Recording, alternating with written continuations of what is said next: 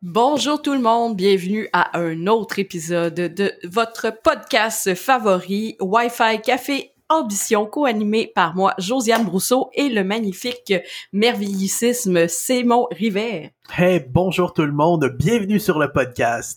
Aujourd'hui, on va vous parler d'un sujet qui nous est fréquemment demandé. Ma vidéo YouTube sur le sujet, la première que j'ai faite en 2018, a explosé depuis à peu près 2 ans, donc presque 3.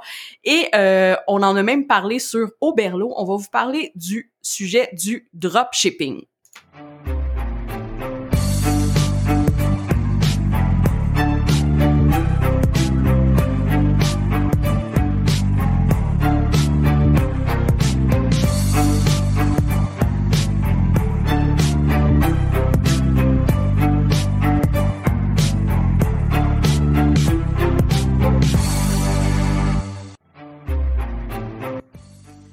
Le dropshipping.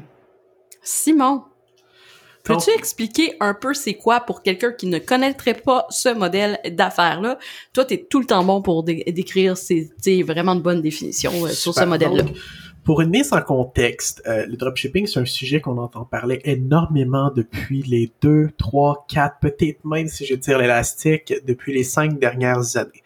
C'est un modèle d'affaires qui consiste à vendre un ou plusieurs items sur le web, à travers un catalogue, au téléphone, à travers des infopubs, peu importe, qui consiste à vendre un produit, mais un produit qu'on ne possède pas, un produit qu'on commande directement du manufacturier ou du distributeur et qu'on envoie directement chez son client.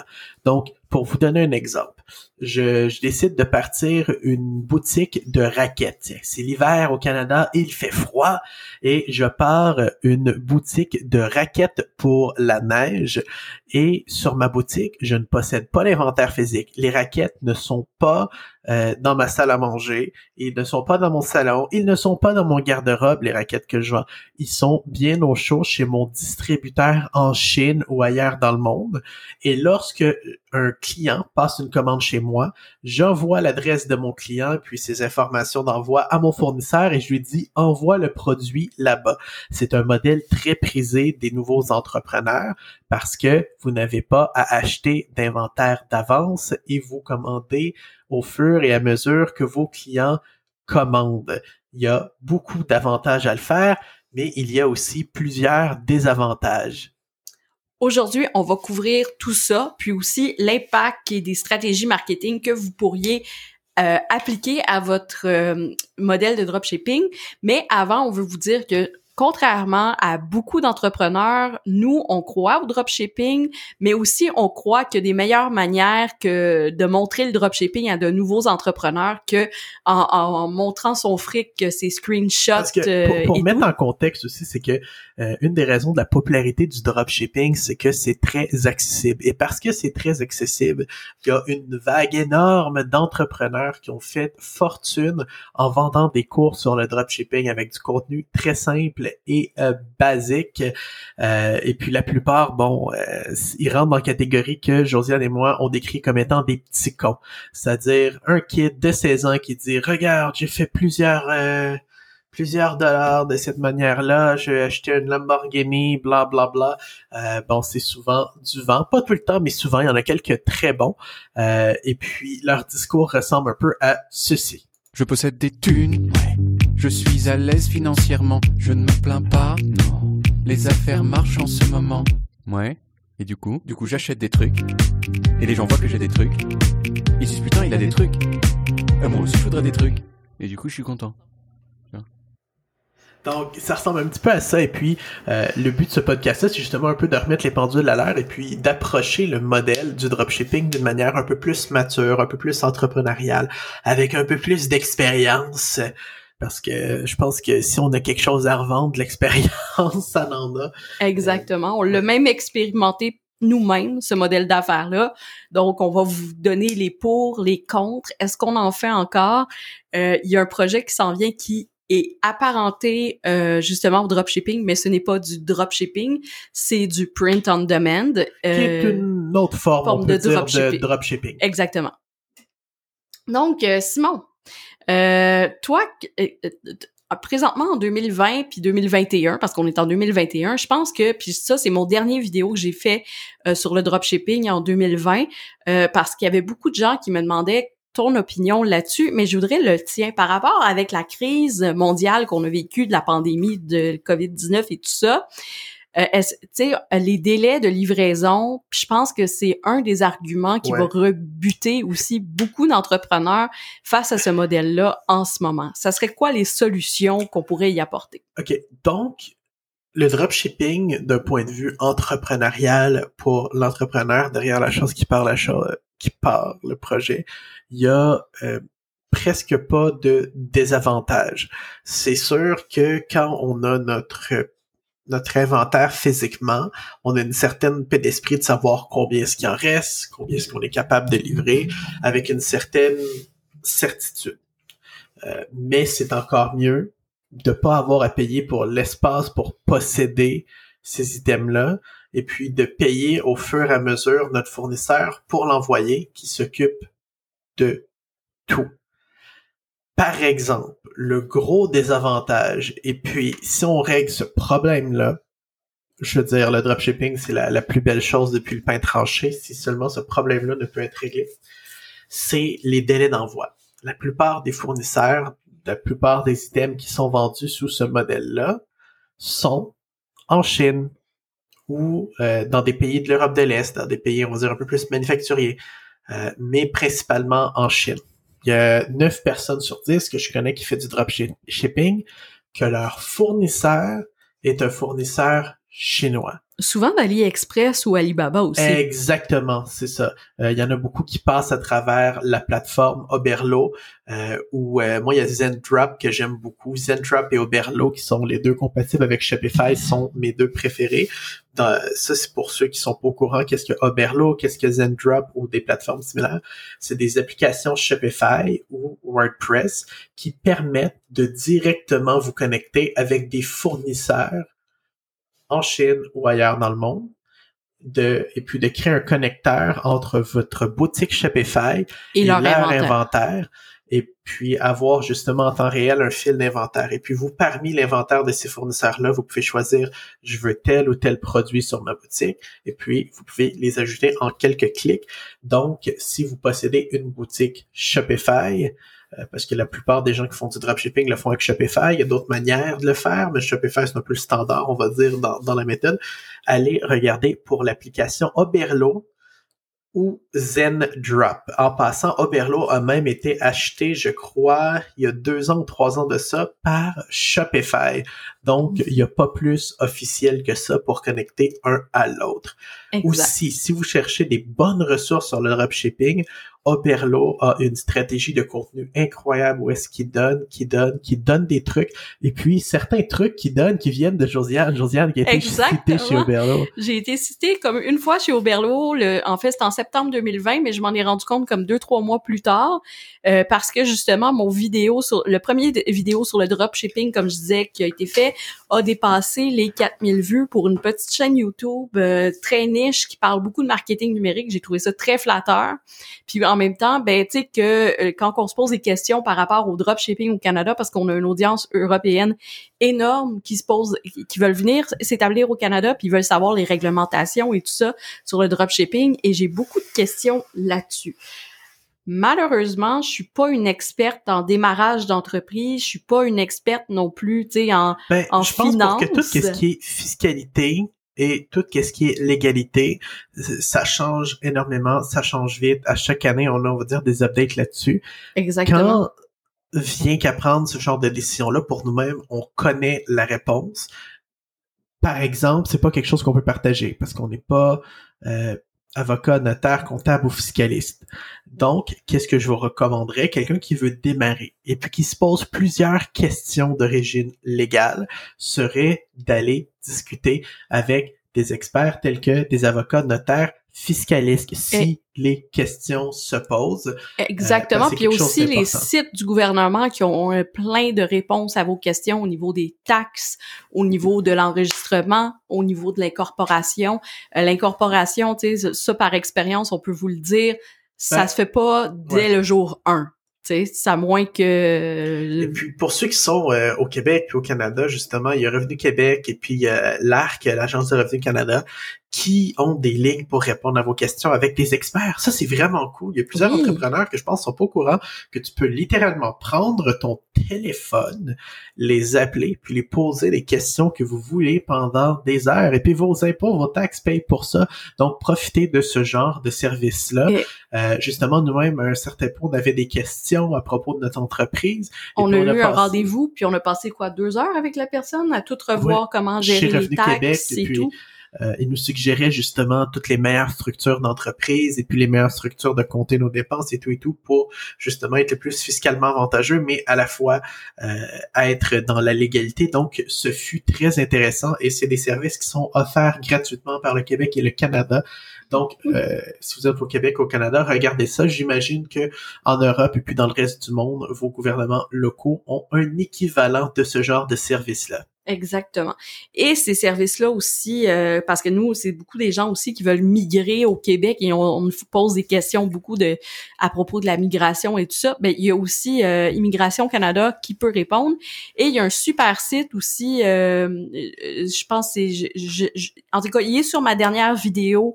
Lorsque vous allez, il est même, je pense, dans les plus populaires sur ma chaîne YouTube, sur le dropshipping. Et puis, je pense que je vais vous faire une section juste avec des vidéos sur le dropshipping sur ma chaîne YouTube. Comme ça, vous allez pouvoir voir. Et justement, j'avais mis le nom du site et c'était super bien expliqué lorsqu'on est travailleur autonome ou qu'on démarre une entreprise au Canada et qu'on vient d'ailleurs, eh bien, la réponse, elle est là. Donc ça, c'est vraiment hyper bien documenté, cette vidéo-là, avec étape 1, 2, 3 qui rejoignent. Les liens vont être sous cette ils sont sous cette vidéo-là et vous pouvez y avoir accès. Il y a même des gens qui ont posé des questions et je réponds au fur et à mesure lorsqu'ils sont posés sous la vidéo. Donc, gênez-vous pas si vous avez des questions aussi suite à ce podcast. Maintenant, je pense que qu'est-ce qui serait intéressant, ce serait de faire un étape 1, 2, 3, 4 de quand on démarre une boutique de dropshipping, comment on le fait?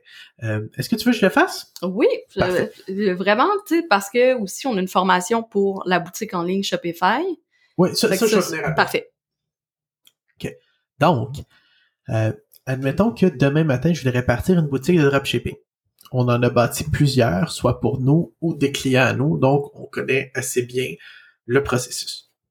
Je répète, gros disclaimer, il y a plusieurs manières qu'on peut le faire. Le dropshipping, ça veut seulement dire passer une commande chez notre fournisseur au fur et à mesure que nous, on reçoit des commandes. Donc, je pourrais faire une infopub avec une ligne téléphonique, comme dans l'ancien temps, puis dire que c'est du dropshipping. Mais étant donné que c'est une méthode qu'on est extrêmement à l'aise, on va parler de Shopify dans ce cas-ci. Donc, l'étape numéro 1, je vais aller sur Shopify. Je vais utiliser le lien de Josiane et Simon, le lien affilié pour Shopify, pour aller chercher un essai gratuit de 14 ou 15 jours, je sais plus, 14-15 jours l'essai gratuit. Ensuite, pendant ce 14 à 15 jours-là, je vais commencer à mettre en place ma boutique. Mais avant de mettre en place sa boutique, on se dit, on doit trouver un produit. Il y a plusieurs manières de trouver un produit. Pensez à un problème que vous voulez régler, quelque chose dans votre vie qui vous aiderait. Ensuite, une fois que vous avez une idée de l'industrie, du produit, que vous avez fait des recherches, vous pouvez même utiliser des outils d'analyse technique pour voir quelle est la demande pour certains produits, entre autres en utilisant Google Trends. Vous allez sur AliExpress. Il y a 2 choix. Soit vous allez directement sur AliExpress et vous regardez les produits, ou vous installez l'application Oberlo dans la section Apps de Shopify. Dans ce scénario fictif, je vais prendre en compte que vous avez sur votre Shopify, que vous avez été dans Shop, et puis que vous avez été chercher l'application Oberlo. Une fois dans Oberlo, il y a moyen de faire des recherches, de voir quel produit se vend bien, quel produit se vend moins bien, et puis de voir vraiment quel fournisseur est fiable et quel fournisseur est moins fiable. Une fois que vous avez trouvé le produit que vous cherchez, dans ce cas-ci, on va dire quel produit on pourrait effectivement vendre, Josiane? Bon, présentement, là, qu'est-ce qui trend vraiment beaucoup, puis qu'on le sait, on en parle depuis à peu près 1 an, on va dire des masques. Les masques. Là, je pense qu'il y a un petit peu un overflow sur le marché de masques. Ouais. Attends, là, je suis là en train de chercher un produit.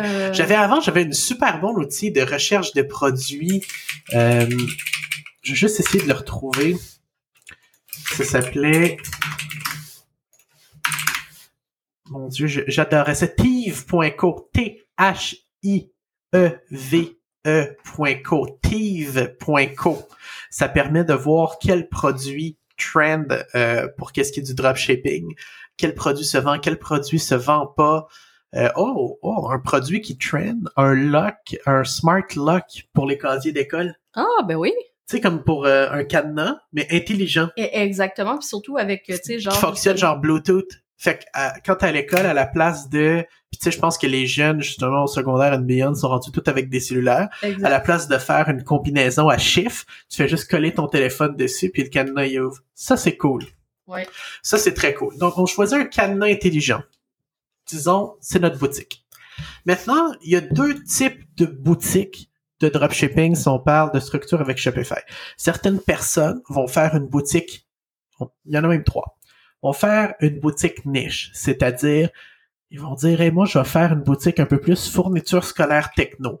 Donc, ils vont vendre le genre de smart lock en produits vedettes, et puis ils vont vendre peut-être une bouteille d'eau intelligente. Une bouteille d'eau intelligente connectée à une application qui dit combien tu as bu d'eau dans ta journée. Et puis, en passant, il y a plein de fournisseurs sur AliExpress ou Alibaba qui offrent ce genre de produits-là. On pense que c'est niche puis que seulement des compagnies de Silicon Valley peuvent faire ça. Non, c'est très duplicable. Fait que là, on a la bouteille d'eau intelligente, on a notre padlock intelligent, on a peut-être une tablette à écrire intelligente. Donc, on a une boutique niche. Ça, c'est une manière de le faire. On pourrait le faire aussi un magasin général, c'est-à-dire tous les produits qu'on trouve le fun, add to store, add to store, add to store. Personnellement, j'aime pas cette approche-là. Mes deux favorites sont de loin la boutique niche et la boutique qu'on appelle un one product shop ou one product store, où est-ce que tout le focus est sur un produit, qu'on met beaucoup d'emphase sur ce produit-là, qu'on y met tout le spotlight, qu'on fait du copy, des textes autour de ce produit-là, et puis qu'on met vraiment la vedette sur ce produit-là. Dans notre cas, on va dire c'est un produit, une boutique juste à un produit. Un des avantages de la boutique à un produit, c'est qu'après, pour marketer la chose, ça va être beaucoup plus facile parce que notre audience va pas être diluée en plein d'intérêts et de raisons différentes d'être là. Donc, ça va être plus facile sur le moyen long terme et surtout sur le court terme à cibler notre audience désirée. C'est sûr qu'avec les autres manières, vous me direz, il y a moyen de segmenter. C'est vrai, mais je vais dans le très simple. Donc, on bâtit notre boutique et on a choisi justement maintenant qu'on sait quel produit on veut. À travers la recherche de Berlot, on va chercher Smart Padlock ou Smart Lock. On va trouver le produit qu'on recherche. On va chercher un fournisseur qui est bien coté sur Oberlo / AliExpress. En passant, vous pourriez utiliser d'autres fournisseurs, mais je vous parle d'eux parce que c'est ceux qui sont, on va dire, les plus connus, les plus utilisés, les plus répandus. Après, une fois qu'on a trouvé notre produit, on va bâtir notre boutique Shopify autour de ce produit-là. Pour ceux qui veulent un guide étape par étape de comment bâtir une boutique Shopify sans écrire une ligne de code, j'en ai fait un tutoriel sur NéoCalémique. Donc, NéoCalémique.com. Oui. Donc, pour apprendre étape à étape. Maintenant que votre boutique Shopify est prête. Donc, j'imagine que vous avez ajouté votre produit, vous vous êtes enregistré sur le processeur de paiement. Je recommande Stripe by Shopify ou Shopify Payment dans les settings, que vous avez payé pour votre membership pour avoir votre boutique active. Qu'est-ce que vous allez faire maintenant? C'est aller sur exode.ai. Exode.ai, c'est un logiciel super cool qui vous permet, selon votre niche, selon votre audience que vous cherchez, de faire des ads d'une manière intelligente. Exactement. Cool. Donc, supposons que vous avez suivi les étapes sur exode.ai. Il y a justement une formation sur NéoAcadémique, encore une fois. Étrange. On a aussi une formation sur TikTok et Instagram.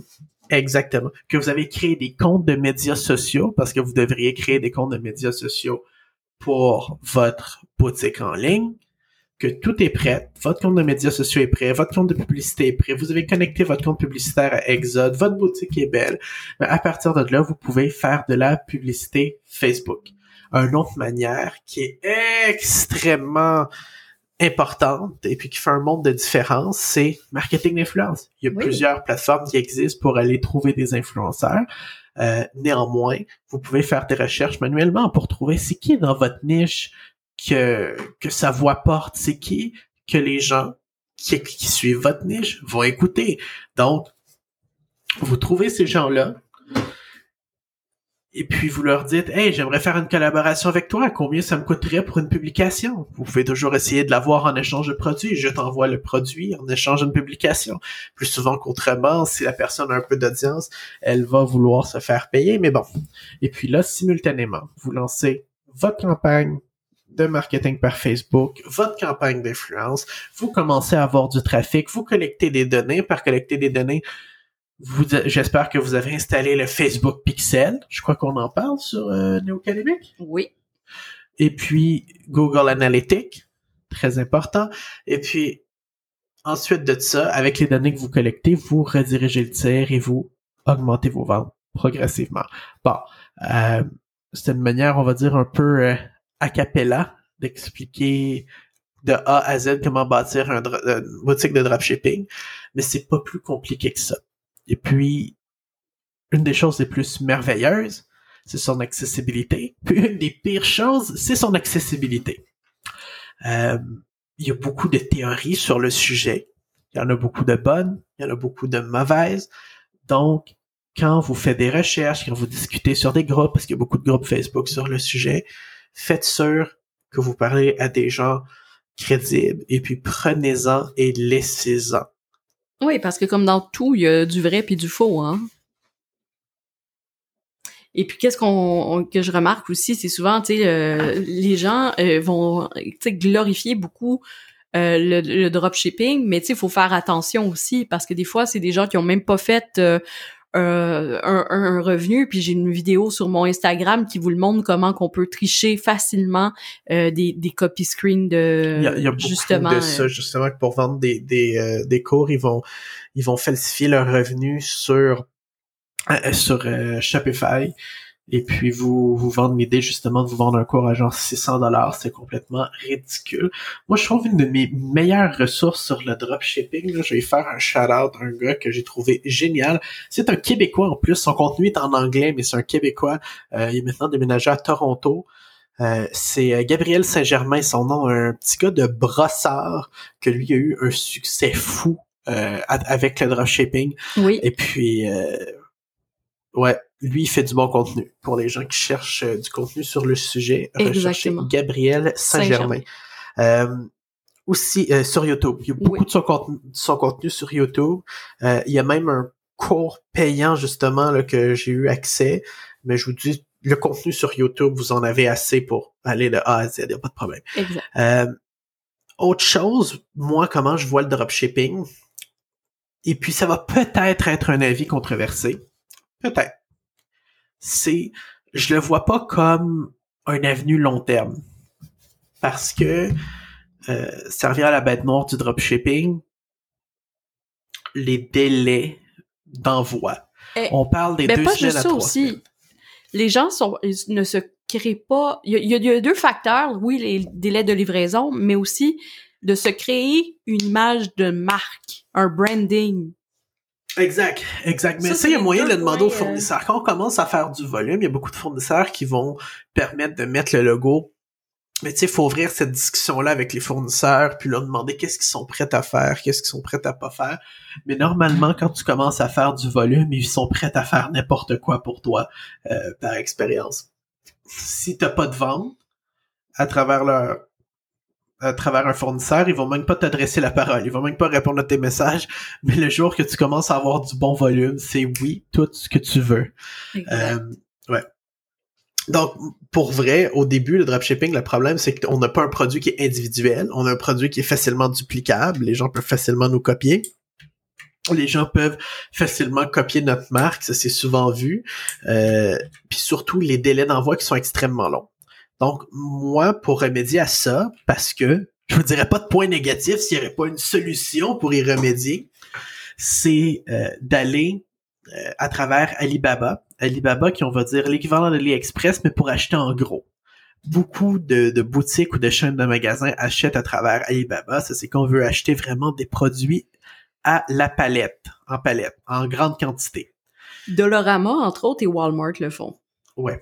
C'est d'aller, justement, aller voir ces fournisseurs-là sur Alibaba ou des nouveaux fournisseurs qui offrent un produit similaire ou le même produit et puis leur dire « J'aimerais t'en commander en avance. » J'aimerais t'en commander, avoir accès à l'inventaire physique. Ça va vous permettre aussi d'avoir un meilleur prix sur vos produits parce que notre Smart Lock, si j'en achète un, je donne un prix, un exemple, je n'ai même pas regardé le prix, il nous coûte peut-être 12$ l'unité, mais si j'en achète 1000, il va peut-être me coûter 8$ l'unité. Si j'en achète 200, il va peut-être me coûter 10$ l'unité. C'est bon. Oui. Je sauve de l'argent. Exact. Donc, je sauve de l'argent, puis en plus de ça, vu que je suis directement d'un manufacturier qui me le commande, qui me le fabrique à mesure, je peux lui dire « Mets mon image de marque dessus ». Et la plupart vont l'offrir. Et puis beaucoup de fournisseurs vont même vous proposer de faire un emballage à vos couleurs pour votre produit. Maintenant, vous avez une vraie marque. Maintenant, vous avez une business qui dépasse le dropshipping. Ensuite, vous devez vous entendre pour des conditions d'envoi. La plupart du temps, ça part par bateau parce que si on fait venir une palette par avion, ça coûte énormément cher, un prix astronomique pas possible. Par bateau, mais par bateau, ça peut prendre quelques semaines à parfois 2 mois. Oui. Donc ça, c'est très important à prendre en compte. Mais de cette manière-là, vous avez accès à votre inventaire et vous avez accès à votre propre marque sur les produits.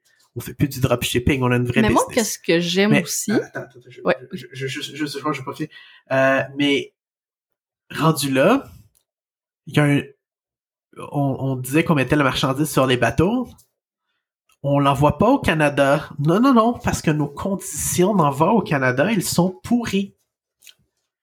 Les conditions d'envoi au Canada, malheureusement, Post Canada peut pas livrer partout dans le monde parce que j'imagine vous vendez en ligne, donc j'imagine que vous avez des clients plus souvent qu'autrement partout dans le monde. Les meilleurs marchés pour vendre étant les États-Unis, le reste du Canada, l'Angleterre, l'Australie, la Nouvelle-Zélande, qui sont des bons marchés selon moi. Donc, qu'est-ce qu'on veut faire? Si on envoie à partir du Canada, plus souvent qu'autrement, on va manger une grosse partie de nos profits. Donc, on veut utiliser un centre de distribution aux États-Unis. Il y en a un que j'ai déjà utilisé qui est super bon, qui s'appelle $1 Fulfillment ou Dollar Fulfillment. Ouais, c'est ça, dollarfulfillment.com. Super bon centre de distribution. Super bonne personne avec qui travailler. Donc, vous faites un deal avec eux, vous envoyez pas votre inventaire à leur entrepôt sans leur dire, évidemment. Et puis, eux vont vous charger un prix pour garder votre inventaire en stock et puis l'envoyer. Et puis, il y a même des applications que vous pouvez connecter directement à votre Shopify qui font en sorte que quand vous avez une commande, l'étiquette est automatiquement envoyée à ce centre de distribution-là, sans même que vous ayez à leur envoyer des mails ou de téléphone pour envoyer à votre client. Donc là, vous avez une vraie business avec de l'inventaire physique qui est envoyé pour vous, de l'inventaire dans lequel vous êtes propriétaire. Et voilà, ça roule. Et puis, ça, c'est pour moi la finalité du dropshipping. Parce que pour moi, le dropshipping, on commence comme ça, et puis quand on voit qu'on a de l'attraction, qu'on a ramassé un bon capital, là, on achète en gros, on met la marchandise sur un bateau, on l'envoie dans un centre de fulfillment, un centre d'envoi aux États-Unis, et puis on se met à vendre partout dans le monde. Exactement. Puis moi, qu'est-ce que j'aime aussi, c'est, admettons, si vous voulez un produit un peu plus local pour offrir à l'international ou tout ça, vous pouvez, avec une entreprise locale, leur téléphoner, prendre des ententes, vous arranger. Mais tu sais, c'est ça, vous êtes en affaires aussi. Donc, imaginez-vous pas que, tu sais, on va tout vous donner sous un plateau d'or aussi, parce qu'il y a beaucoup de gens qui pensent que, hey, c'est facile, c'est ci, c'est ça. Non, là, tu sais, c'est des ententes, des contrats, des dépenses associées à l'entreprise. Donc, comme n'importe quelle aussi entreprise, parce que ça aussi, les gourous disent, hey, c'est gratuit, c'est gratuit. Non, un coup que tu commences ton dropshipping, tu as des coûts, c'est pas gratuit. Donc, il y a tout le temps des coûts par rapport à une entreprise, puis ça, il faut s'enlever ça de la tête que c'est gratuit, puis que on va mettre 100$ en publicité, puis on va faire 10 000$. Là.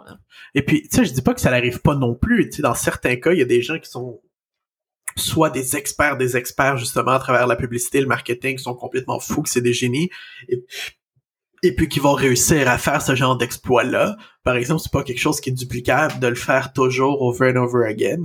Et puis, tu sais, de faire 10 000 $ avec un 100 $, il y a quand même une bonne partie de chance dans l'équation. Exactement. Donc, Josiane, tu as parlé de quelque chose, je pense, de très intéressant, qui est faire du dropshipping à partir de fournisseurs locaux. Ça, c'est intéressant. Et puis, c'est un aspect, comme moi, j'ai parlé au début. J'ai parlé de l'histoire de passer par AliExpress, de passer par Alibaba, des fournisseurs à l'international et vendre à l'international. Mais rien n'empêche quelqu'un d'aller voir une boutique d'artisanat locale qui fait des produits locaux ou une boutique qui a une expertise XYZ locale, qui a un produit exceptionnel à vendre, qui n'a pas nécessairement de présence en ligne, et puis de dire « Hey, j'aimerais être votre distributeur en ligne, j'aimerais prendre en charge la vente en ligne de votre produit, ou sinon, ben, si vous avez une boutique un peu plus générale, j'aimerais vendre votre produit sur ma boutique, mais j'aimerais que vous fassiez l'envoi. » Et puis, ça peut être un modèle intéressant. C'est sûr que ça dépend toujours du produit. Ça dépend de ce que j'appelle la scalability. Donc, est-ce que c'est un modèle qui peut être grandissant pour vous? Mais ça peut être intéressant de le faire d'une manière locale. Exactement. Puis aussi, tu sais, mettons, une autre façon de faire du dropshipping, mais en fait, c'est une branche du dropshipping, c'est le print on demand. Donc, le print on demand, c'est de l'impression sur demande. Donc, admettons, vous voulez faire des tasses, des cahiers, des vêtements, des choses comme ça qui ont une impression avec un logo, une marque, peu importe. Moi, c'est ça, comme je suis en train de développer justement quelque chose, ça fait presque 1 an que c'est en développement, mais justement, j'ai reçu mes échantillons, je suis super satisfaite. Tu sais, tout ça, mais le fournisseur est pas assez vite. Ça peut être aussi des choses qu'il faut prendre en considération avant de se lancer. Et pourtant, c'est une entreprise locale, mais c'est les délais de livraison et de production qui sont trop longs. Exactement. Cette entreprise-là locale est un petit peu victime de son succès. En gros, vous pouvez aller les voir si ça vous tente de commencer le print on demand. Ils sont quand même bons parce que anyway, ils sont tout longs partout. C'est Art of Wear. Oui. Situé à Montréal, au centre-ville de Montréal, des super bonnes personnes, c'est super cool. Mais comme dans n'importe quoi, qui est du dropshipping, où est-ce que on n'a pas un contrôle direct sur notre inventaire puis que notre produit est produit et fabriqué à mesure, ben il y a pas juste le délai d'envoi, il y a le délai de production, le délai de manufacturier, puis après il y a le délai d'envoi. Exact. Donc comme tout qu'est-ce qui est, on va dire, dans la niche du dropshipping, c'est plus long. C'est tout le temps le shipping, un problème dans le dropshipping. Exactement. C'est tout le temps ça le problème. T'enlèves ce problème-là du dropshipping qui est l'envoi, puis comme je disais, c'est la meilleure chose depuis le temps de pain tranché. Mais on a ce problème-là de délai pour le client. Et puis ça, c'est quelque chose aussi qui est très souvent sous-estimé par les gens qui font du dropshipping. Il va falloir gérer ça parce qu'il y a des clients qui vont pas être contents parce que ça prend 1 semaine, 2 semaines avant que leur produit arrive. Oui. Ça va causer des problèmes, ça va causer des petits dramas. Il y a des gens, les gens avec Amazon aujourd'hui, ils s'attendent à recevoir tout de suite. En 24-48 heures, 1 semaine au plus, parce que là, ils ont des délais aussi Amazon. Ils sont eux autres aussi victimes beaucoup de leur succès en ce moment. Et il y a beaucoup aussi, tu sais, avec la fermeture des frontières et tout, le shipping est un peu plus long. Là. Donc, tu sais, je pense que tout le monde est impacté. Donc, moi, personnellement, si demain matin, j'avais une boutique de dropshipping traditionnel, j'irais avec des marchands locaux pour assurer une moins longue attente et je trouverais même peut-être des options de livraison différent peut-être du courrier plus personnel que UPS. Du courrier local, comme les gens de OnShip.ca. Exactement, encore une fois, OnShip, on les mentionne encore. Mais tu sais, c'est con. Ça peut être ça, tu sais, dire « OK, ben va chercher la commande, va être prête telle journée, telle heure, et puis voilà, on les livre localement, on offre la livraison localement plus rapide. Si vous êtes dans la région de Montréal, par exemple, ou quelque chose comme ça, c'est des choses qui peuvent être mises en place et être faites aussi. Exactement. C'est quelque chose qui est super important, puis les gens souvent, à cause que le modèle de dropshipping est tellement souvent mis dans un cours, puis tellement souvent packagé de la même manière, qui est un peu la manière standard que j'expliquais au début, ben que tout le monde le fait de la même manière, mais il y a moyen d'être créatif, il y a moyen de sortir du lot, mais pour moi... Ben, les gens qui réussissent en affaires aussi, c'est ceux qui sortent du lot, puis qui... accepte la critique et qui regarde toutes les problématiques autour aussi.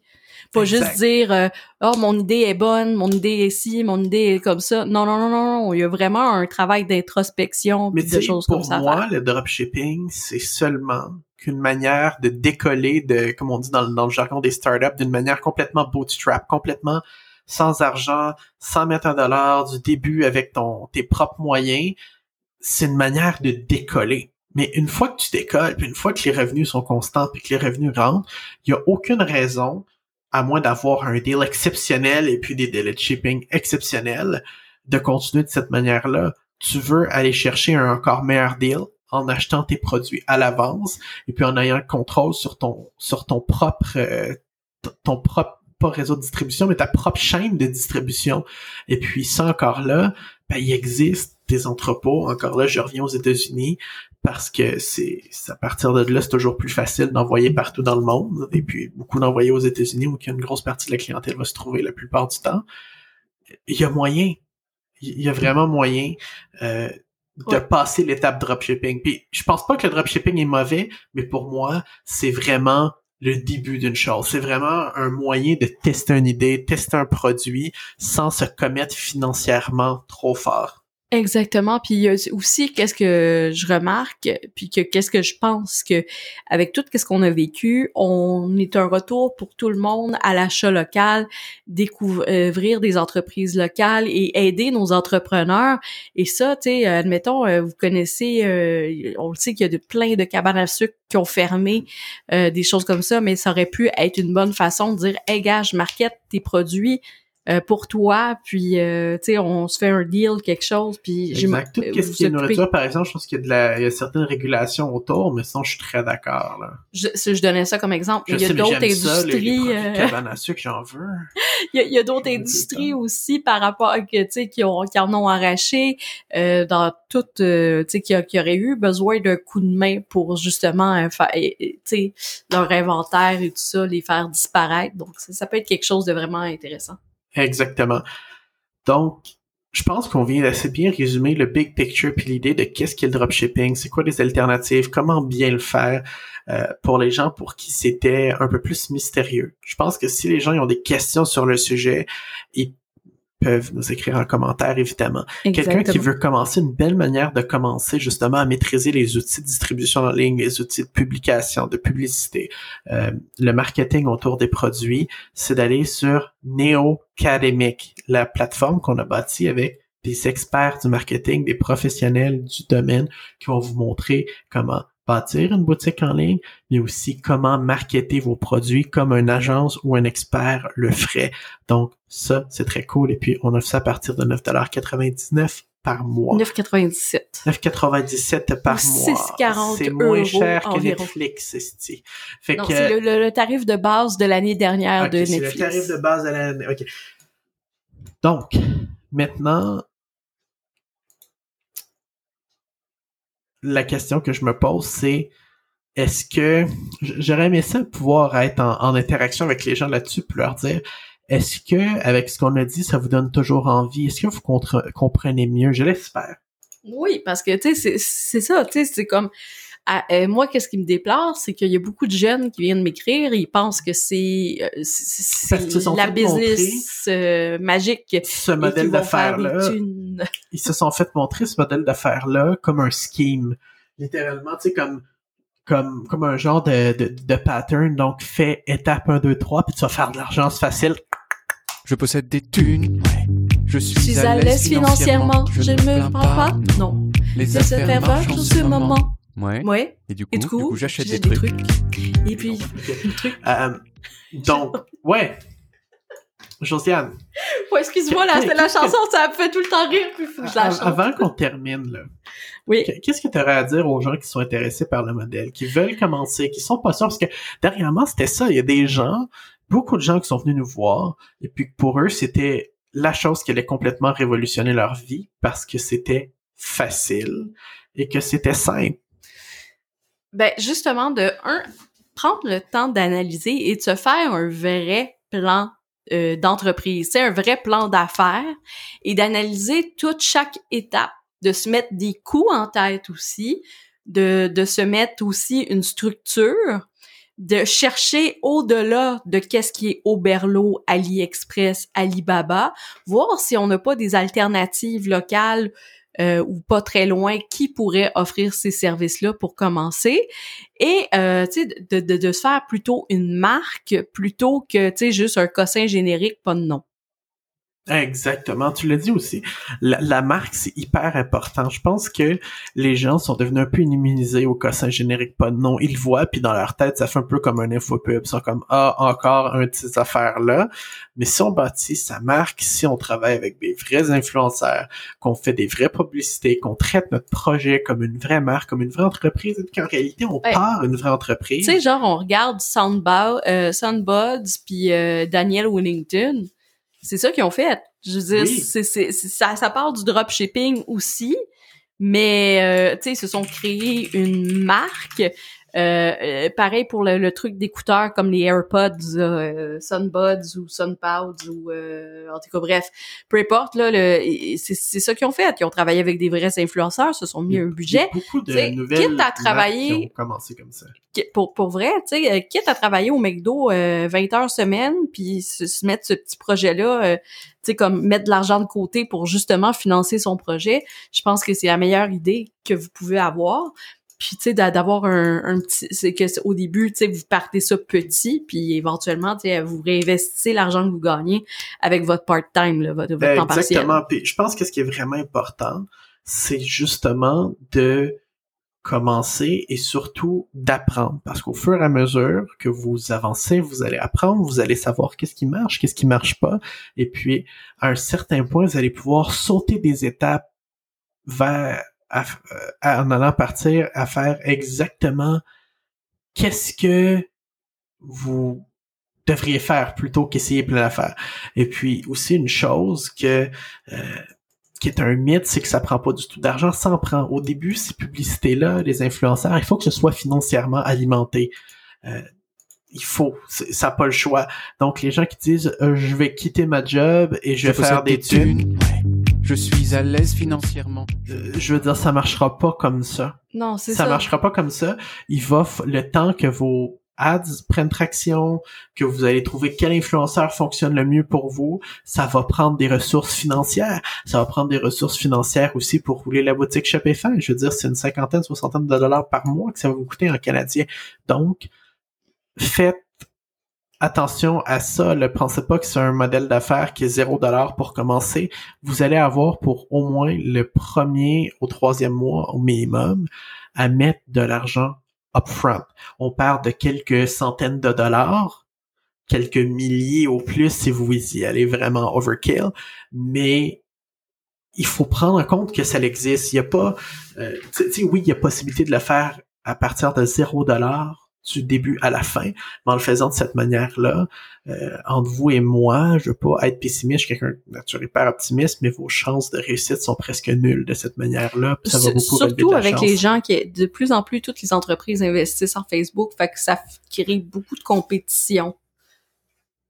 Et puis ça, justement, avec cette compétition-là, qu'est-ce qui est cool, c'est que ça permet de trouver des manières un peu plus créatives où aller chercher de la publicité. Ça peut être les native ads, ça peut être les Google ads, ça peut être encore là des deals spéciaux avec des influenceurs.